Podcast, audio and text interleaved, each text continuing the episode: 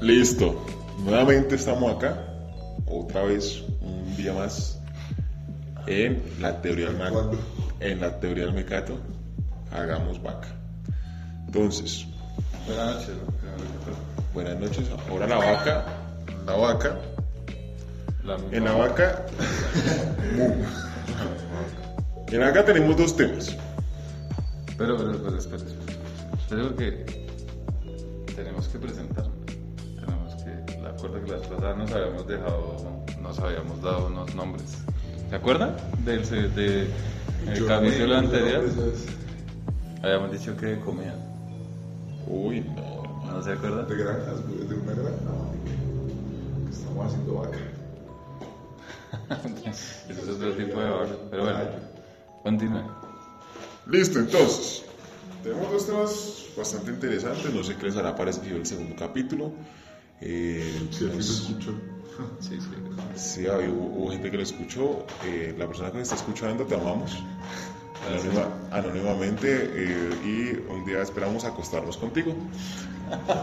Entonces, vamos a hablar de un tema bastante interesante. Y más en un país como Colombia, que son los trabajos malucos. Los trabajos malucos, estos que se encuentran en cada esquina. Sí, Y que también se trabajan en esquinas. No sé si eso es maluco depende. o maluca, porque le revuelven la. No, mentira. Cucas de. Me Eh, entonces, yo creo que hay que hablar desde un punto también profesional. Cuando las personas se gradúan, ¿qué tanto el porcentaje de personas que se gradúan empiezan a laborar en ese campo? Sea, en, en lo que. Es- pero- Sí, debe haber, debe haber un, un estudio sobre eso. Debe haber cifras reales sobre eso. Estudio que ni siquiera hemos averiguado. Nótese en la preparación del podcast. Y no lo vamos a hacer. No lo vamos a abrir. No, No, ya estamos. Pero entonces es eso. Yo he encontrado temas, o sea, es, es como el, el mito de siempre es que se encuentra, se encuentra un taxista diciendo, ah, pues que yo soy abogado, ah, es que yo soy tal cosa. Ay, hablas de taxista. Ah, pero. Ah, bueno, igual hay pip. Bueno, Ahí, ahí, pito. A ella, a ella- a ella le pasó, eh, se subió a un taxi y empezó a hablar, no, es que te cuento que, no, es que yo soy, eh, ¿qué se parece a nuestra profesión? Para no decir la profesión. Carnicero. perras. Pues no, tampoco, ¿qué se pone? Bueno, digamos, que se- somos Administradores de empresa. Bueno, administradores de empresa. Eh, no, yo soy administrador de empresa, pero estoy manejando taxi. No, no, sí, yo con mi esposa ya tengo dos hijas Ah. y mi esposa es la misma profesión que es, que es Ah. en este momento. Y el man era graduado de. De, exactamente, Algo de la bien. misma universidad. Y es taxista Aquí. y la mujer también. También, marica. Dos hijas. Pero entonces ahí Ah, también yo creo que el contexto viene muy diferente porque tal vez por la necesidad, ¿no? Claro. O sea, la necesidad es un factor que entra y entra fuerte cuando uno está buscando trabajo en su campo, pero usted necesita plata y no consigue, pues papi, toca mirar Toca por otro lado. Claro, toca hacerle lo que sea. Y No, no, no, no. y no, no, sí, marica, porque, o sea, digamos que muchas personas tienen la opción de, de decir lo hago o no lo hago. Sí, o sea, por más que no sea el campo profesional, tienen la opción de decidir si lo hacen o no. Pero hay personas que no, hay personas que les toca. Sí, que si salió un arreglo, que si salió un trabajo, que si salió un turno, hágale, toca porque toca que entre plata de alguna manera. Y pues eso no, no es deshonra, ¿no? Pero, No. Eso, pero eso sí deja ver mucho el panorama del país, de cómo estamos, de, de, De oportunidades. de oportunidades laborales. Sí, eso es lo jodido. Ahí es lo complejo. Que se puede tener toda la intención de trabajar y de ejercer en lo que uno estudia, pero si no hay oportunidades, es muy jodido. Pero hay una gran, y perdón la expresión marica, una marica, que es cómo van a pedir experiencia a recién graduados. Eh, Juan, ahí, ahí vengo, digamos que yo, yo, yo hablar de lo que hablamos, el, bueno, que eh, interrumpí allá en, en, en esa reunión, tuvimos una reunión, eh, estaban hablando sobre el tema de la experiencia, digamos que el estudiante puede salir muy, muy preparado y todo teóricamente, pero digamos que la misma universidad, el, el mismo instituto, instituto de, de, educación debería prestarle las herramientas para generar esa experiencia, así no sea válida, ¿sí? pero digamos que sí se la, se, se la desarrollen a todas las profesiones, que todas las profesiones necesitan eh, tener ese tiempo de experiencia con la población o con con, acercándose a la realidad para, para, que sepan cómo va a ser afuera. Obviamente es mucho mejor que sea certificado, pues porque uno después de salir ahí es, es obvio. el problema. Pero al menos digamos que un pasito al, a, para ir avanzando sería al menos que dieran, dieran la posibilidad de... de, de si no estoy mal, el año pasado o este año, no recuerdo, salió un decreto que hablaba de eso, hablaba donde las prácticas profesionales en, instituciones eh, universitarias van a valer como experiencia laboral. Ahora, la cuestión es usted cómo la certifica. Vayámonos a lo más cercano. Nosotros, las prácticas que tuvimos en dicha institución se supone que iban certificadas y que ese era el objetivo, que si no cumplíamos el tiempo de prácticas eh, no se certificaba y que fue lo que nos metieron en el cuento. ¿Dónde está ese certificado? Nunca existió. Porque no lo fuimos a buscar. Exacto, no. No, pues, pues en algunos casos, no, digamos que sí, también hay que, hay que ver eso, digamos que hay personas de personas, que digamos que sí le meten la ficha y venga, necesito, necesito, necesito, y otras personas que como que les vale. Exacto. y. Y se supone que eso debería funcionar o debería servir como práctica profesional o como, perdón, como experiencia laboral. Y debería valer en un trabajo. Sin embargo, hay trabajos que se exceden, o sea, realmente están buscando dos, tres años de experiencia en el puesto en específico, pues muy jodido. O sea, Pues- es muy difícil. No sé, o sea, obviamente se me hace una gran maricada, sí, porque como van a pedir experiencia, digamos, en ciertos aspectos a recién graduados. Eh, pero también hay que verlo en un contexto que, digamos, yo no tengo una impresión, ¿sí? Que tal vez el puesto que usted esté ofreciendo sí se necesita de gran, o sea, de gran experiencia, ¿sí? O sea, hay otros puestos que obviamente también piden grado de experiencia, pero entonces ahí yo, ahí entra como en esa dualidad, de que digamos, en un puesto, sí hágale, no tiene experiencia, pues acá la, la adquiere. Pero digamos, usted no va a poner a administrar a una persona que no tenga experiencia en el campo, porque pues es su empresa. Entonces también hay como una vaina de intereses ahí. O sea, hay también que ver hasta qué cierto punto uno pide experiencia en qué puesto o en qué uno ofrece eh, y pide eso. Pues yo creo que hab- habría que, o sea, lo que le falta de pronto a las personas que hacen ese tipo de, campañas buscando una persona para un puesto es, es pues bueno, analice un poco más la hoja de vida de los aspirantes en, bueno, no ha trabajado en, el campo en específico, pero pues en qué ha trabajado, o sea, qué experiencia tiene si no es en el campo en específico. Sin embargo, hay muchos puestos donde le exigen experiencia específica en el cargo que están pidiendo. Y usted puede que tenga experiencia en algo similar o en algo cercano, pero no sirve porque no es específica en el campo que se- al cual se está postulando. Entonces, de pronto es, es cuestión de flexibilidad de, de las personas que hacen ese tipo de, de incorporaciones o procesos, ser un poquito más flexibles y entender que yo creo que todas las personas tienen experiencia, pero no es específico en el campo que pronto se está buscando. ¿Será Dar que más oportunidades. hay restaurantes que pedirán tres años de experiencia a meseros? Hay, yo he visto restaurantes que piden experiencia Sí. de un año. Dependiendo Para- de, digamos que el caché, por así decirlo, del restaurante.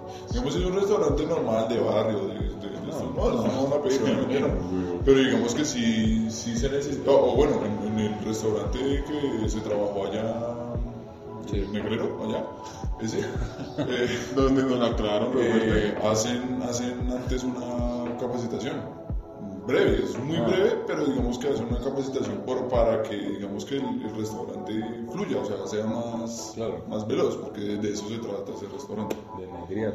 Exacto. Y, eso, y a eso es donde, o sea, de eso fue la motivación de ese tema. O sea, ese trabajo maluco, no vamos a decir nombres, pero pongámosle, pongámosle un, un. Sí, estaba pensando. El caballo que. Sí, El caballo que gime. Estoy mirando un caballo. Eh, busquen YouTube. Entonces nos contratan en ese restaurante El Caballo que Gime.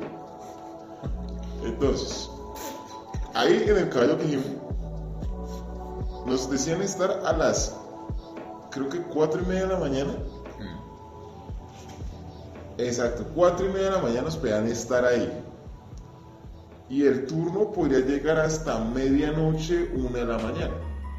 Nosotros llegamos de alguna forma motivados por un gran doble puta que nos ha hecho eso es lo más de rico trabajar allá eso allá es facilito Ya, allá se gana allá se gana muy bien nosotros encantados. Entonces llegamos a la Caquejime emocionados extasiados era un día festivo. Ah fue puta Ay, el gallo Jime, perdón el gallo que Jime oh. Se me sale. El- bueno, llegamos allá. Cuatro y media de la mañana, nos hacen hacer una fila muy triple y juedantas, una fila muy ordinaria para recoger pues como la indumentaria. Que era una camisa más fea, una gorra botada horrible. Y listo, nos pusieron eso, digamos, nos dijeron vayan hasta cierta zona para mirar qué les van a dar, de- o sea, qué- en qué van a trabajar. No iba como pensando, no, pues teníamos experiencia mesereando, ah, no, pues meseros, así bien bacano, vamos a sacar propinas, vamos a sacar tal vaina. Cuando nos llegan allá y nos dicen, ustedes, eh, usted, o sea, a mí me dijeron, vaya y usted eh, ve toda esa rosa que está allá, todas esas pailas, toca lavarlas. Y yo, ah, bueno, pues yo digo, pues comenzaré lavando y terminar, terminaré mesereando. Esa fue la peor estupidez que pude haber pensado. Porque estuve lavando todo desde las como 6 de la mañana hasta medianoche, hasta donde ya no hubo plata. Marica, pero es que, o sea, es un restaurante que está abierto desde las 5 de la mañana.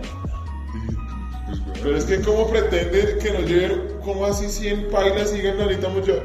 Entonces como, como que uno Ese weón- dice... Ese weón no dejó de refregar. Y lo peor es que decía, y dejaban bien pegados los huevos. Entonces, pero pues marica, pues normal.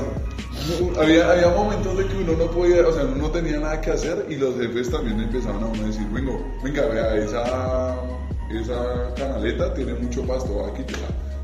Le toca a uno hacer algo, bueno, realmente siempre era a ganarse la plata. Pero yo digo, pero es que el ambiente también se torna un poquito fastidioso en el sentido de que usted no puede hacer absolutamente nada porque usted tiene como 20 euros encima. O sea, usted para ir al baño, eso no tenía como que medio escaparse, no sentía que estuviera haciendo algo malo. Y uno estaba en el baño, o sea, uno no estaba haciendo nada, uno también tenía que defecar. Pero no. Y tras de. seis veces en una hora. Y sí, sí, y uno pues. Estaba yo, malito. Marica, no. yo qué culpa que cuando fue que me da sueño y me haga dormir. Yo sí les conté que yo tenía compañeros que se iban a fumarse sus porros en el baño antes para trabajar. Sí. Los ficheros, pero se los pegaban reguache. Y también un man y no la. Ay, el man trabaja allí más. Ay, contraté Un man, no, el man trabaja pues pintando, estaba trabajando allí. No, pues es que, olvida de perico no tiene que meterse para Yo, yo lo que hacía, weón, era meterme los quesos en los bolsillos. Yo lo que hacía era meterme los dedos. y me iba a tragar los, los quesos en el baño, weón. En la vaca que, en la, en la del caballo que En el caballo que gime, sí. No, mierda. Que eso de caballo. Pero, pero sí, o sea, fue, fue una experiencia hijo de puta porque pues, no nos imaginamos en ningún momento que fuera así como de duro. Y al otro día. No, y para completar, eh, nos dicen, pues si quieren devuélvanse a fu... no, ya estoy como cagando. Devuélvanse al pueblo de donde ustedes son y vuelven mañana otra vez a las 4 y media de la mañana. Nos dicen eso a la 1 a la una de la mañana. O sea, como ocurrentes. O se pueden quedar donde se quedan los trabajadores. Nosotros no, pues quedémonos. Nos fuimos, nos quedamos muy sin saber que nosotros, o sea, inocentes del tema, pues no llevamos ni ropa de cama creyendo que allá daban algo. Cuando nos dan, ah, se pueden acostar ahí en un colchón pelado. Uy, sí, feo. No, Si no es por un señor- Ni, una sábana, ni una almohada, ni. Si no es por un mierda, señor que nos dice, tome que a mí me sobre esta, esta cobija, ¿no? Una cobija. Yo no sé, ese día hasta creo que nos volvemos maricas para darnos calor. Porque Imagínese, porque tres, Tres arropándonos con una tienen unas experiencias culas. Yo me pongo a hablar y uy, es una chimba, la pasamos de chimba. No, pero es que es muy diferente el contexto al que usted estuvo sometido al que nosotros estuvimos sometidos. Porque uno mesereando, no por lo menos se motivaba uno diciendo, bueno, propinita, va. Claro, man. Pero sí, Escóndase los, escóndase los quesitos, toda esa vaina. Porque Pero sí, que pero siempre lo mencionando porque cuando no había gente, pues les ponían uno hasta lavar canecas, güey, lo que, lo que haya que hacer. Lo Pues que no, sí pero no lo mandaban era a lavar baños, güey. Ah, no, sí, sí. Eso sí no lo mandaban no lavar baños, pero eso sí sería regache que lo mandaron a, lavar baños. No, y que para entrar al baño uno tenía que casi desnudarse y después volverse a poner todo para... Sí, pero no, no, no le decían que uno no podía entrar con la indumentaria y toda esa vaina. porque, no, No, pues que uno no se iba a limpiar con el delantal, no llevaba su papelito y todo eso. Sí, yo me acordé, yo me acordé, la verdad yo me acordaba ya cuando estaba sentado en la taza, haciendo así fuerza y todo eso, vaina, y yo, "Ay, me tenía que quitar esto, ya que pena". Se contaminó toda la cocina. Yo conocí a Manuel Turizo. No, bueno, sí. A ver, mandó autoriza. No, Manuel Turizo. Bueno, te- volviendo un poquito al tema Ah, bueno, inicial, sí. ¿tenemos cifras? Sí, Compañero. Hay cifras. Esto se hizo en, en, en, en. Puta, no sé. Esto es de la Universidad Autónoma de Coahuila, México. Bueno, dice la investigación sobre las oportunidades de empleo para los profesionales recién egresados utilizando BSC, o sea, maricómetras. Eh, dice Dice, dice, dice, dice, ¿dónde estaba? En este sentido, una de las bases eh, importantes que todo alumno debe tener es la práctica, ¿sí? Eh, pues debido a la alta cantidad de, egre- de- de egresados y de gran manera, ah no, y de gran eh, demanda por ocupar puestos. Eh, más abajo nos dice que los puestos informales son los que más, más, se- más, se- más se emplean que los formales. Pues por, obvias razones no pueden, o sea, no hay tanto, tanto empleo para, para jóvenes recién egresados, entonces buscan es una manera informal. No dice, o bueno, de pronto dice de- desde qué tiempo ya empiezan a entrar al tema formal Bueno, eso en México, en México. pero no sé. están separados un poco de Colombia. En Colombia ya como que a veces salir de la universidad es un castigo porque usted tiene que someterse a una realidad donde las oportunidades son muy pocas y usted tiene que dedicarse al trabajo informal. Bueno, Entonces, pues... ¿cuál fue su peor trabajo informal? Que acabé de decir... Ah, ¿informal? Sí, No, pues... Me imagino que usted no tuvo ningún tipo de contrato ni nada, solo le pagaron por sus servicios ilegalmente.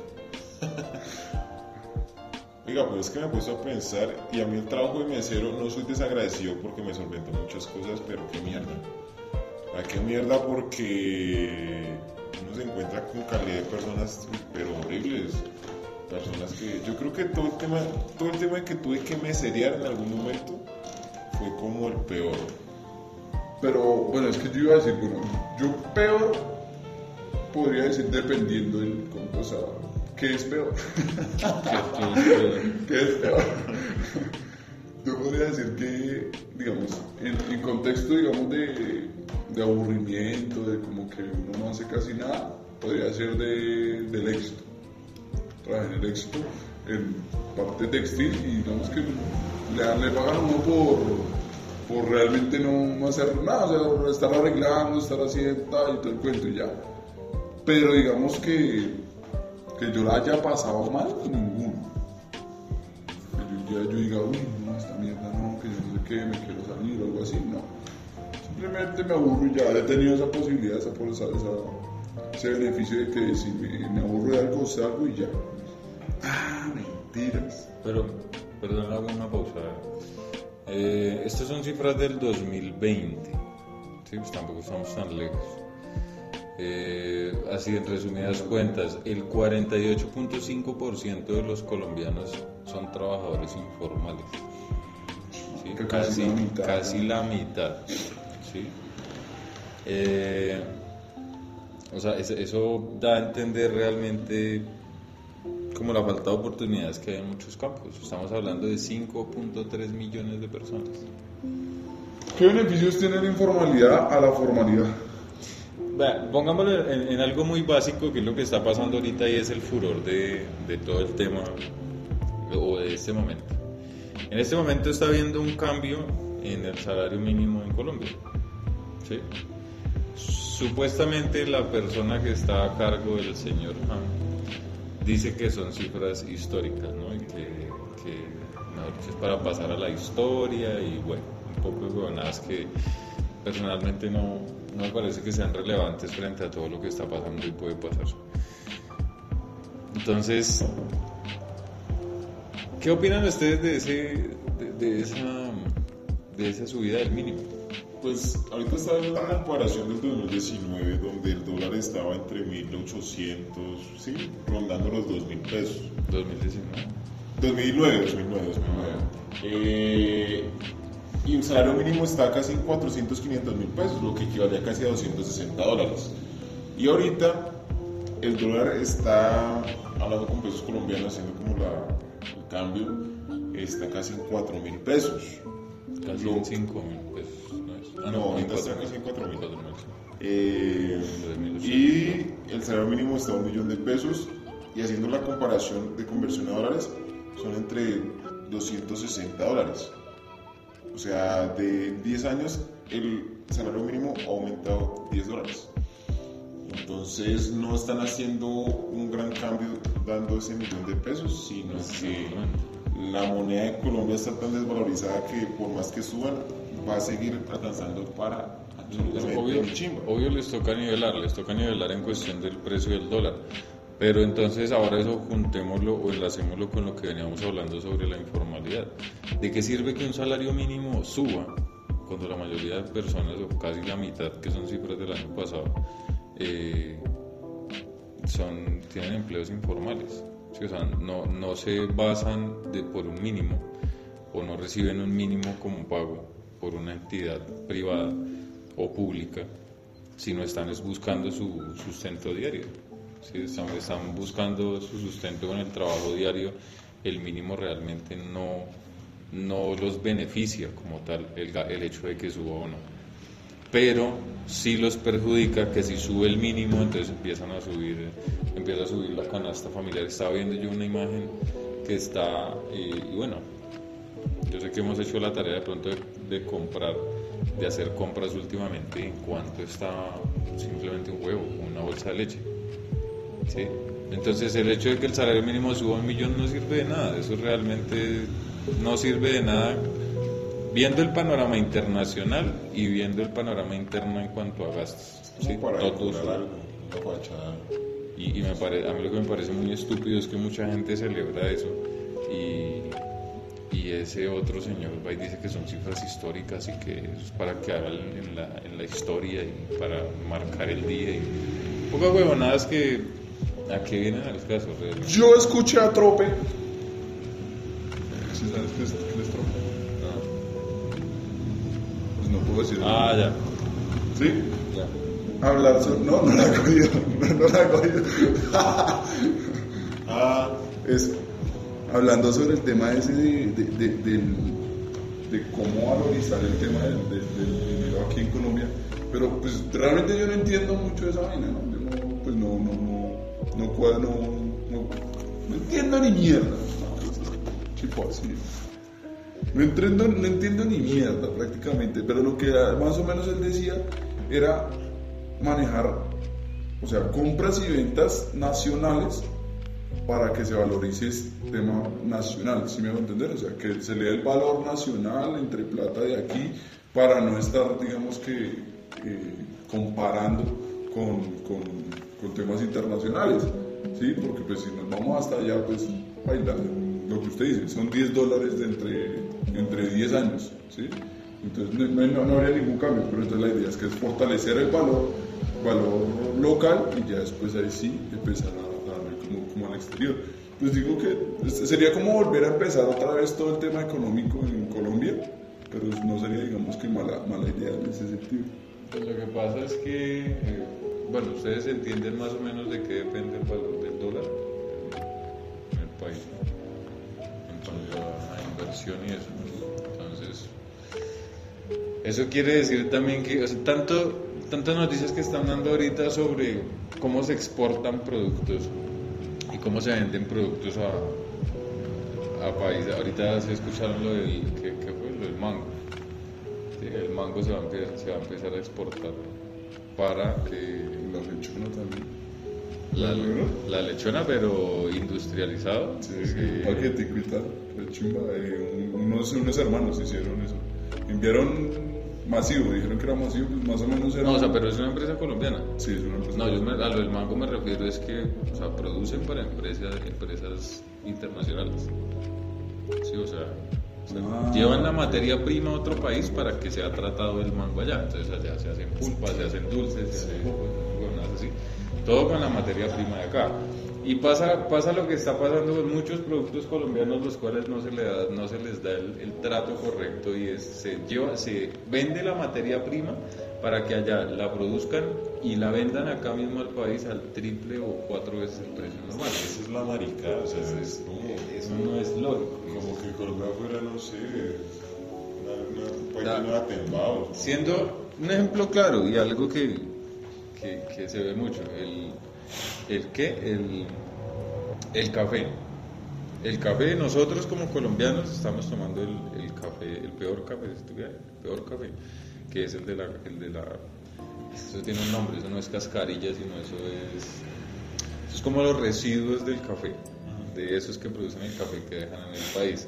Incluso, pues surgió una noticia, eso fue hace como un mes, que estaban hablando de que eh, a las productoras de café de acá de Colombia que venden dentro del país les tocó comprar unos lotes de cascarilla de Brasil porque lo de acá también lo habían vendido.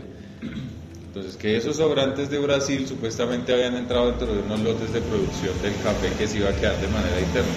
Imagínense, nosotros como productores de café teniendo que traer cascarilla o los sobrantes de otro país para poder tomar café. No me jodan. Nos damos cuenta que estamos dirigidos. Por una manada de hueputas. O sea, no puedo creer que uno siendo. O sea, siento que nos roban en la cara. O sea, siento que son tan descarados de. Es como diciendo, sí, lo estoy robando y uno pues se queda ahí pensando en. ¿Será que sí? No. Muchachos, por eso hay que ser muy asertivos en las elecciones. Bueno, ya estamos metiéndonos mucho en temas políticos. Entonces, vamos Bueno, a pero- hablar de sexo. Pero volvamos al tema eh, para, para dar un cierre al- a lo, de lo que estábamos hablando, ¿no? De los trabajos y de putas. Cuenta.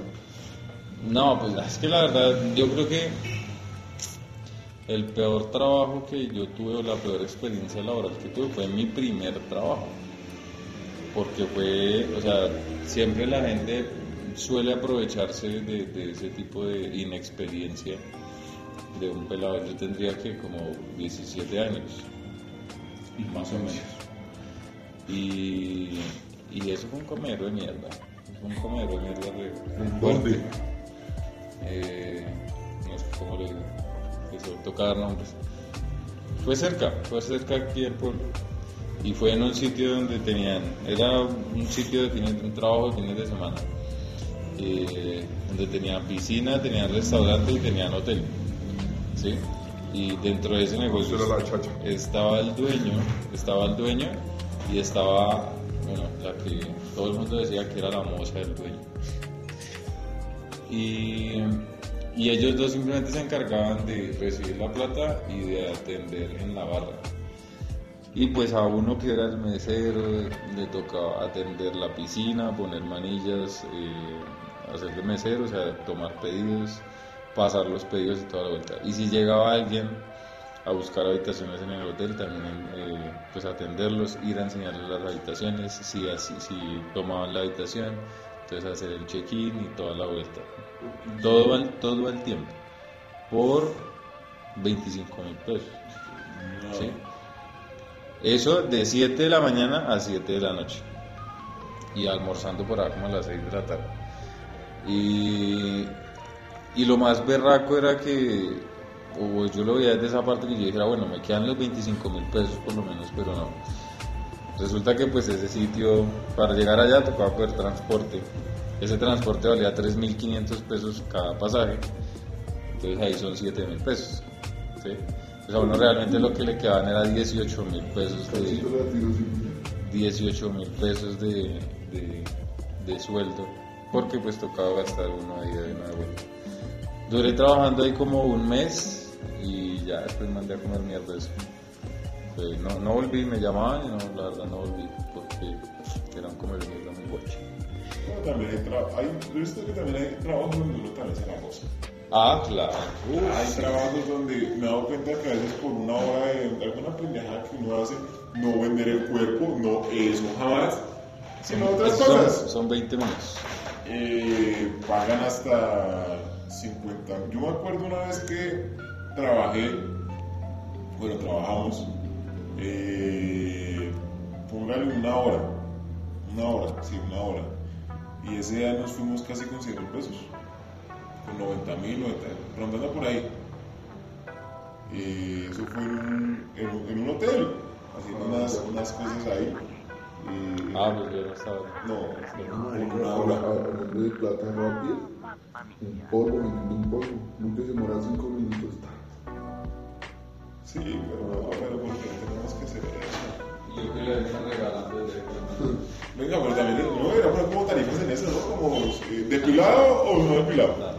O cositas así. No, claro, pues si uno va a hacer una carta, una carta de servicio bien chida. No sé si se va a vender el cuerpito. Y si pues, usted se depiló, digamos, se depiló, se depiló para uno en la mañana y el de la tarde lo quiere no depilado, ¿cómo va a ser pues, para ¿Cómo va a ser para que super pegar? bonde y paz. Tan bonito usted, ¿no? Bueno, eh, ya le damos el cierre a, a ese tema. En fin, hace falta oportunidades en Colombia. Eh, y realmente es necesario mejorar ese tema en Colombia. Bueno, el, eh, el siguiente tema que les traigo para el. Eh, Esto es un concepto que se ha venido manejando hace poco y pues bueno, lo que alcancé a leer o lo que alcancé a conocer del tema es que se ha levantado mucho por el tema feminista, ¿sí? por, los, por los grupos feministas y ha, realmente ha, ha cogido renombre, sobre todo en redes sociales y la importancia que tienen las relaciones que manejamos ahorita. El término se refiere a la responsabilidad afectiva. ¿Alguno sabe de pronto a qué se refiere? ¿O, No, o, no sé. o podrí- o se pueden imaginar respecto a qué es? Responsabilidad afectiva. O sea, me suena como que si no me pagué hoy, no si estoy responsable conmigo. No, no, no, hoy estamos hablando con, con- Pues más o menos yo lo entendía porque yo sí había escuchado. Ah, marica, Este sí es estúpido. En güey. John. No. eh, En John. No, le va a decir yo, yo, yo, yo. Eh, yo sí había escuchado el término. Habla hermano, pero uy, qué conurrea. Eh, eh, yo sí había escuchado el término, más o menos lo entiendo, pues, pues, porque obviamente el nombre le da a uno como indicios, ¿no? Pero digamos que a fondo, a fondo no lo conozco, pero creo saber cómo, cómo manejarlo. Y pues, sí, somos amigos de putas. Todos, yo creería que todos en algún momento han, han jugado con sentimientos de. Pero, pero, pero, espera, espera, espera. Bueno, sí, aclaremos primero lo que, pues porque no somos expertos en el tema y como vuelvo y repito, no es un, eso es un término que está cogiendo fuerza últimamente, ¿sí? ha cogido fuerza y sin embargo hay dudas de, de qué es o, o cómo se puede evidenciar realmente, ¿sí? Pero básicamente así como una pincelada de lo que puede ser es habla de cómo uno se hace responsable de sus acciones en cuanto a qué pueden causar en otra persona. ¿sí? Y acciones hablamos, bueno, no, no solo de acciones, sino de palabras, eh, de cómo lo que yo hago puede afectar sentimentalmente a otra persona. ¿sí? Entonces es, ser responsable por, lo, por cómo uno es y cómo puede afectar a los demás. ¿sí? Entonces, eh, básicamente un ejemplo de, de, ser responsable afectivamente es algo que habíamos tocado también en un capítulo anterior y se refiere a eso. Y es eh, cuando usted conoce a una persona y usted debe ser claro, o siendo responsable efectivamente, usted debe ser claro de qué intenciones tiene. ¿sí? Dejar claro qué es lo que usted busca en una relación o qué busca en esa persona. Si busca, algo serio, si busca algo pasajero, si, dependiendo de lo que usted quiera en ese momento. Entonces, a eso se refiere ser responsable efectivamente. ¿sí? Sin embargo, el debate cuál es, porque bueno, sí, conocemos el tema y todo muy chimba y toda la vaina. El debate es ser responsable afectivamente. Eh, ¿Se debe aplicar a todo el mundo? ¿Usted debería ser responsable efectivamente con todas las personas? No, porque pues, o sea, entra también una vaina a jugar mucho y es que también el tema de el tema de el orgullo, el tema de a veces que esa persona que ha hecho en mí o que me hizo, sí, por ejemplo en mi caso, sí, o sea en mi caso, en mi caso, si alguien me ha hecho comer mierda, su responsabilidad efectiva para las tres mierdas, no, pero chupe. Ahí está el punto. Sí, pero es bueno, digamos que para ser un poquito más claros con el tema, y, y es, es válido eh, ese, ese punto, pero para ser un poquito más concretos, el, el término se está utilizando es mucho en, relaciones ya formadas.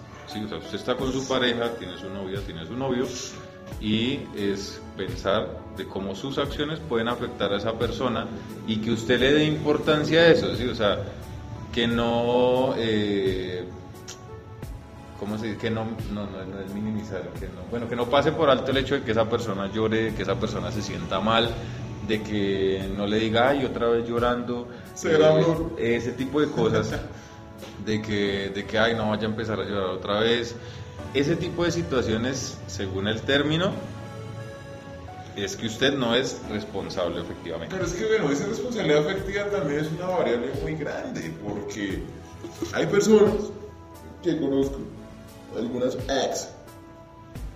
No, mentira, algunas ex, o puede ser hombre, puede ser mujer, que usan el tema del llanto netamente para causar lástima, como, o sea, es como su arma para de alguna forma ganar una pelea o de alguna así, así no lo estoy sintiendo sinceramente. Siente que llorar va a ser doblegar a la otra persona. Y obviamente la otra persona va a decir, ay no, qué cagada, no, sí, venga y uno se puede estar... Exacto, entonces usted lo, lo mete más por el tema de eh, la manipulación. Exactamente. Pero bueno, estamos hablando del tema del llanto.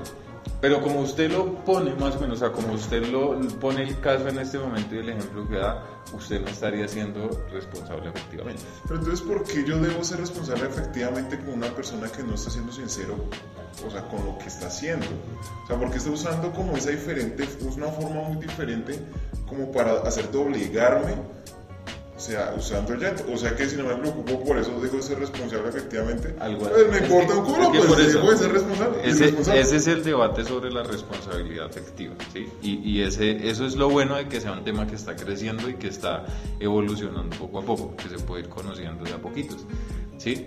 Pero entonces es, es conocer y buscar esos límites que tiene el término dentro y fuera de una relación, porque pues habla de amistades, de familia y bueno, todo el tema, ¿sí? De cómo usted con sus acciones, con sus sentimientos, puede afectar a la otra persona.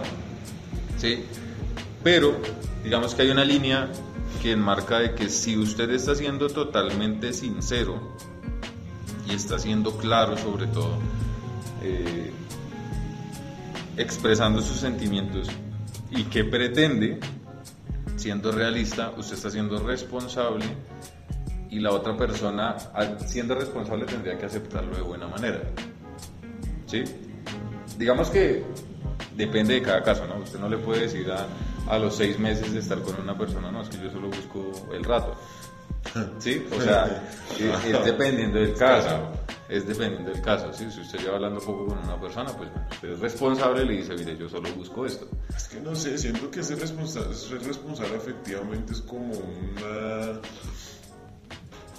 es como, no sé, como que usted tiene que cumplir eso como para hacer buen, bien las cosas. Buena persona. O buena persona. Y se me hace una total maricada, porque Pero, siento que ya no están como eh, de alguna forma encasillando a ser responsable efectivamente. que ¿Qué es esa yo no he dicho ¿Cómo calles? nada. Yo, yo no he hecho nada precisamente porque quiero ser responsable con los de los otros, porque si yo me pongo a hablar, a mí me parece una No, porque es que esto, esto es un debate, pero, pero espere, yo le pongo el tema es por lo siguiente, porque es que esto, o sea, el, el- el concepto responsabilidad afectiva está entrando dentro de las características de, de una persona saludable para una relación, me explico.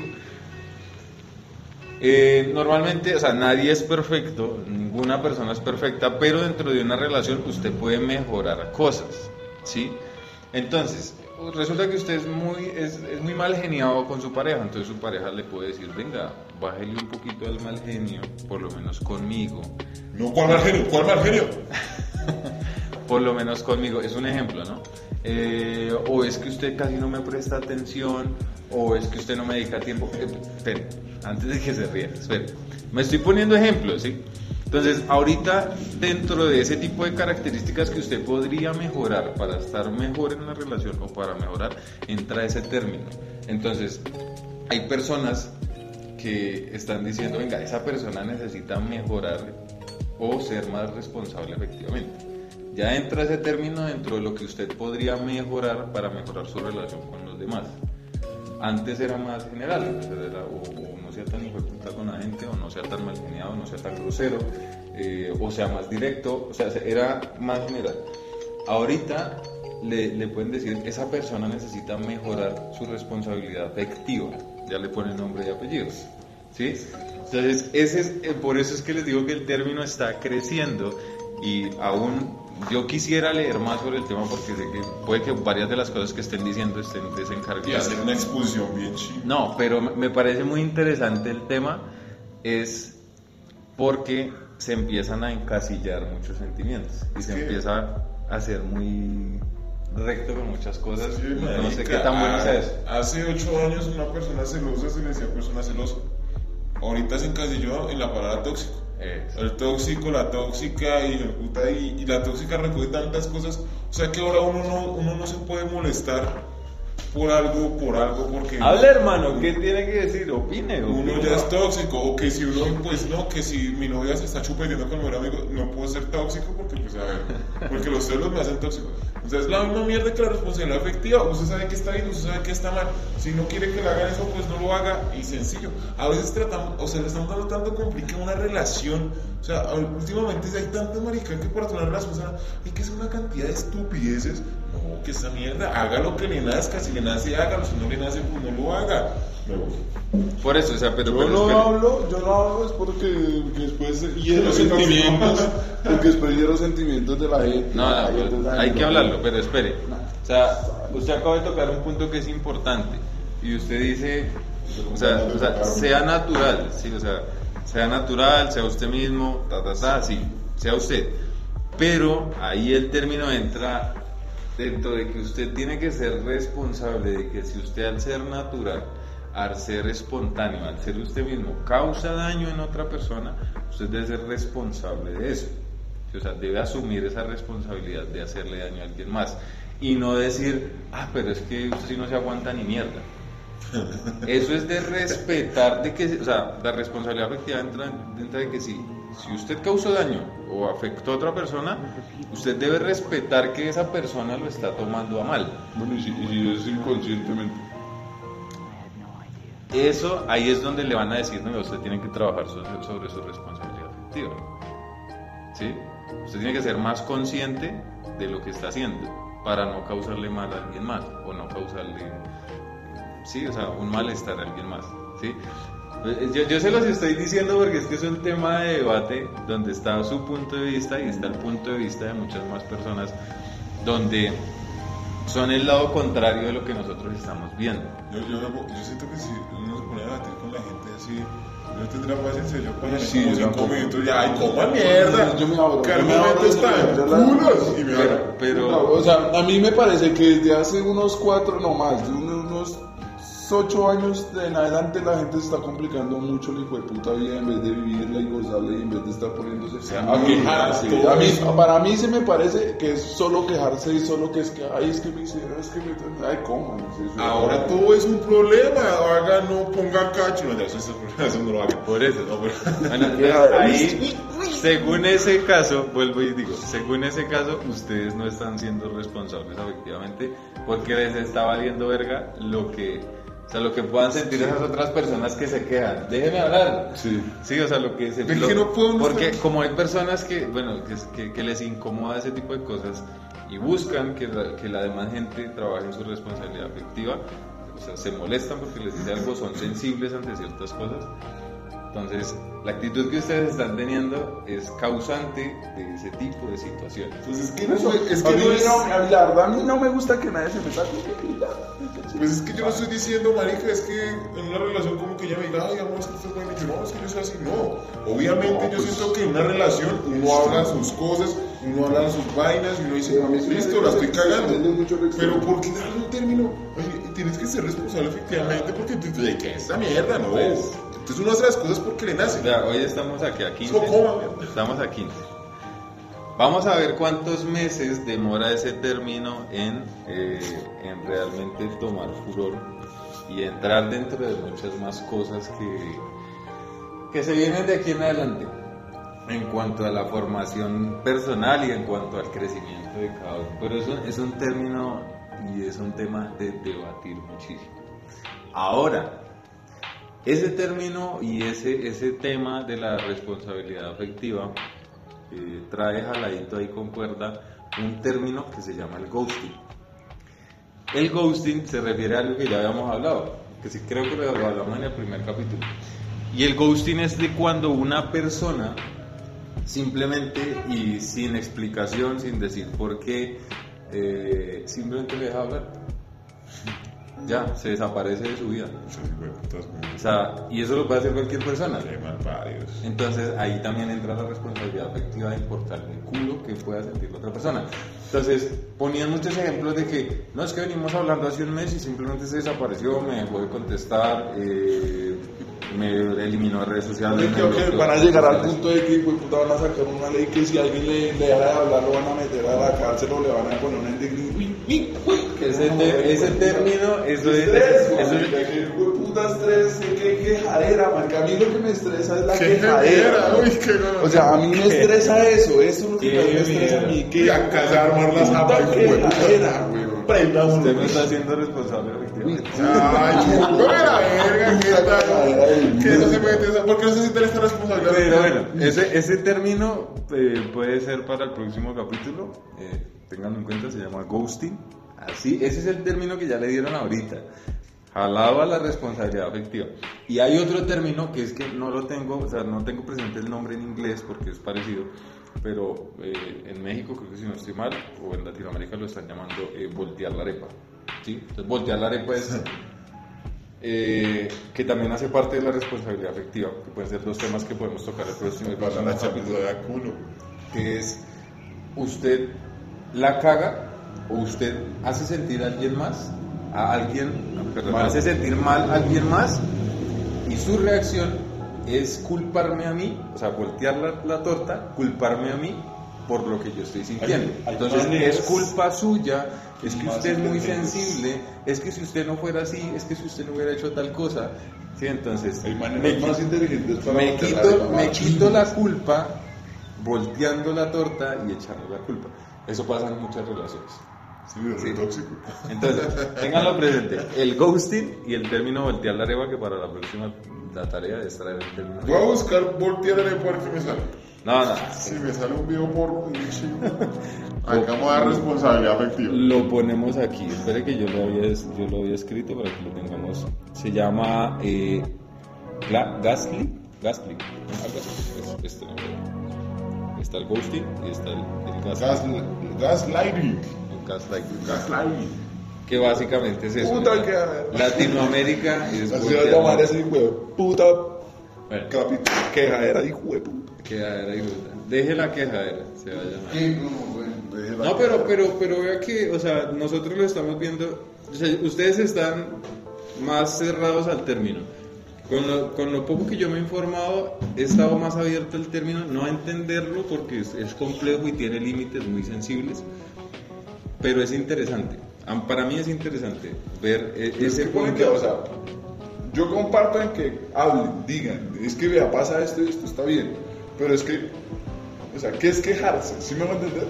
Es como que empezar una vez, no, es que me, es que vea esto, y es que es lo otro, y es que todo me molesta, es que coma, no sé, usted remita, háblelo, diga, mira, esto, es- esto está pasando así, así, eso sí lo comparto, sí, pero Claro. digamos que la quejadera como tal de que es que, uy, Bueno, uy, pero ahí está, ahí yo le podría responder, listo, esa persona le molesta algo que usted hace, esa persona se lo dice, lo habla y lo quiere dialogar con usted, pero usted se mete en su punto y usted dice, no, yo no lo veo así.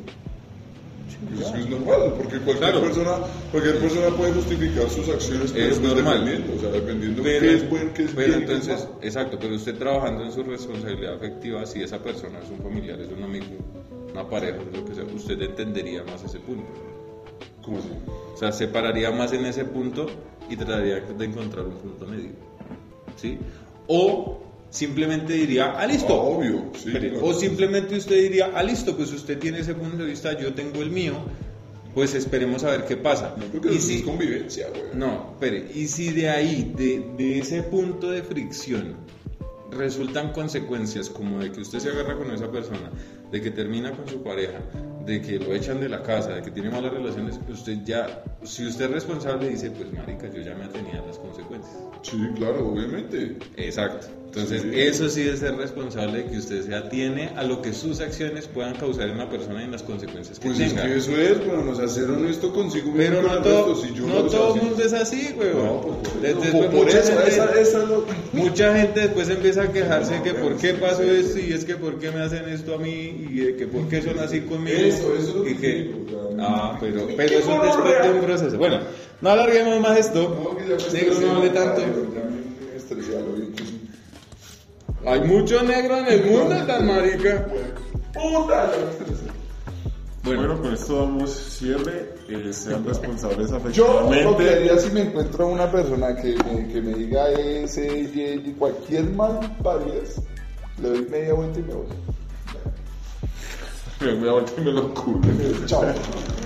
Entonces, muchachos, este fue el final de este capítulo. Bueno, capítulo Búsquenos en redes sociales. Mentira, tenemos que hablar redes sociales. Sí, Eh, ya. ah, ya, están, ya, ya, ya fuimos responsables efectivamente con eso. Entonces, muchachos, no sean tóxicos, amen a su pareja y no sean tóxicos, usted no pongan los patas que usted dijera, no pongan los cachos. no pongan los Usted, cachos. no, no sea, usted no sea cínico. Sean responsables efectivamente, escuchen mucho a su pareja y, y ya, y no se pajen, porque tampoco se puede. Porque ponen bravos. Se ponen bravitos. Bueno, mis perros, nos vemos eh, la otra semana, ¿será? Ahí vamos. Dios quiera. Venga, eh, la teoría del mecato en Twitter. La teoría me encanta en Ahí Twitter, ya estamos empezando a mover esa red social. En Instagram nada. Y vea, ¿sabe qué? Eh, el que es, el, vea, aquí vamos a aceptar cualquier vaina. Ponga un tweet con el arroba y diga me gustó o no me gustó. eh, cualquier vaina que usted opine, No, no, putia. Ponga, no, pues son opiniones, igual no las vamos a leer. Eh, y propongan temas, si es el caso quiera que se hable algo acá. Pues nada, mis perros, Vivan fácil. Juicios. Esto fue la. Ya se nos acabó. Vivan fácil. haciendo acá. Haciendo acá. Vemos.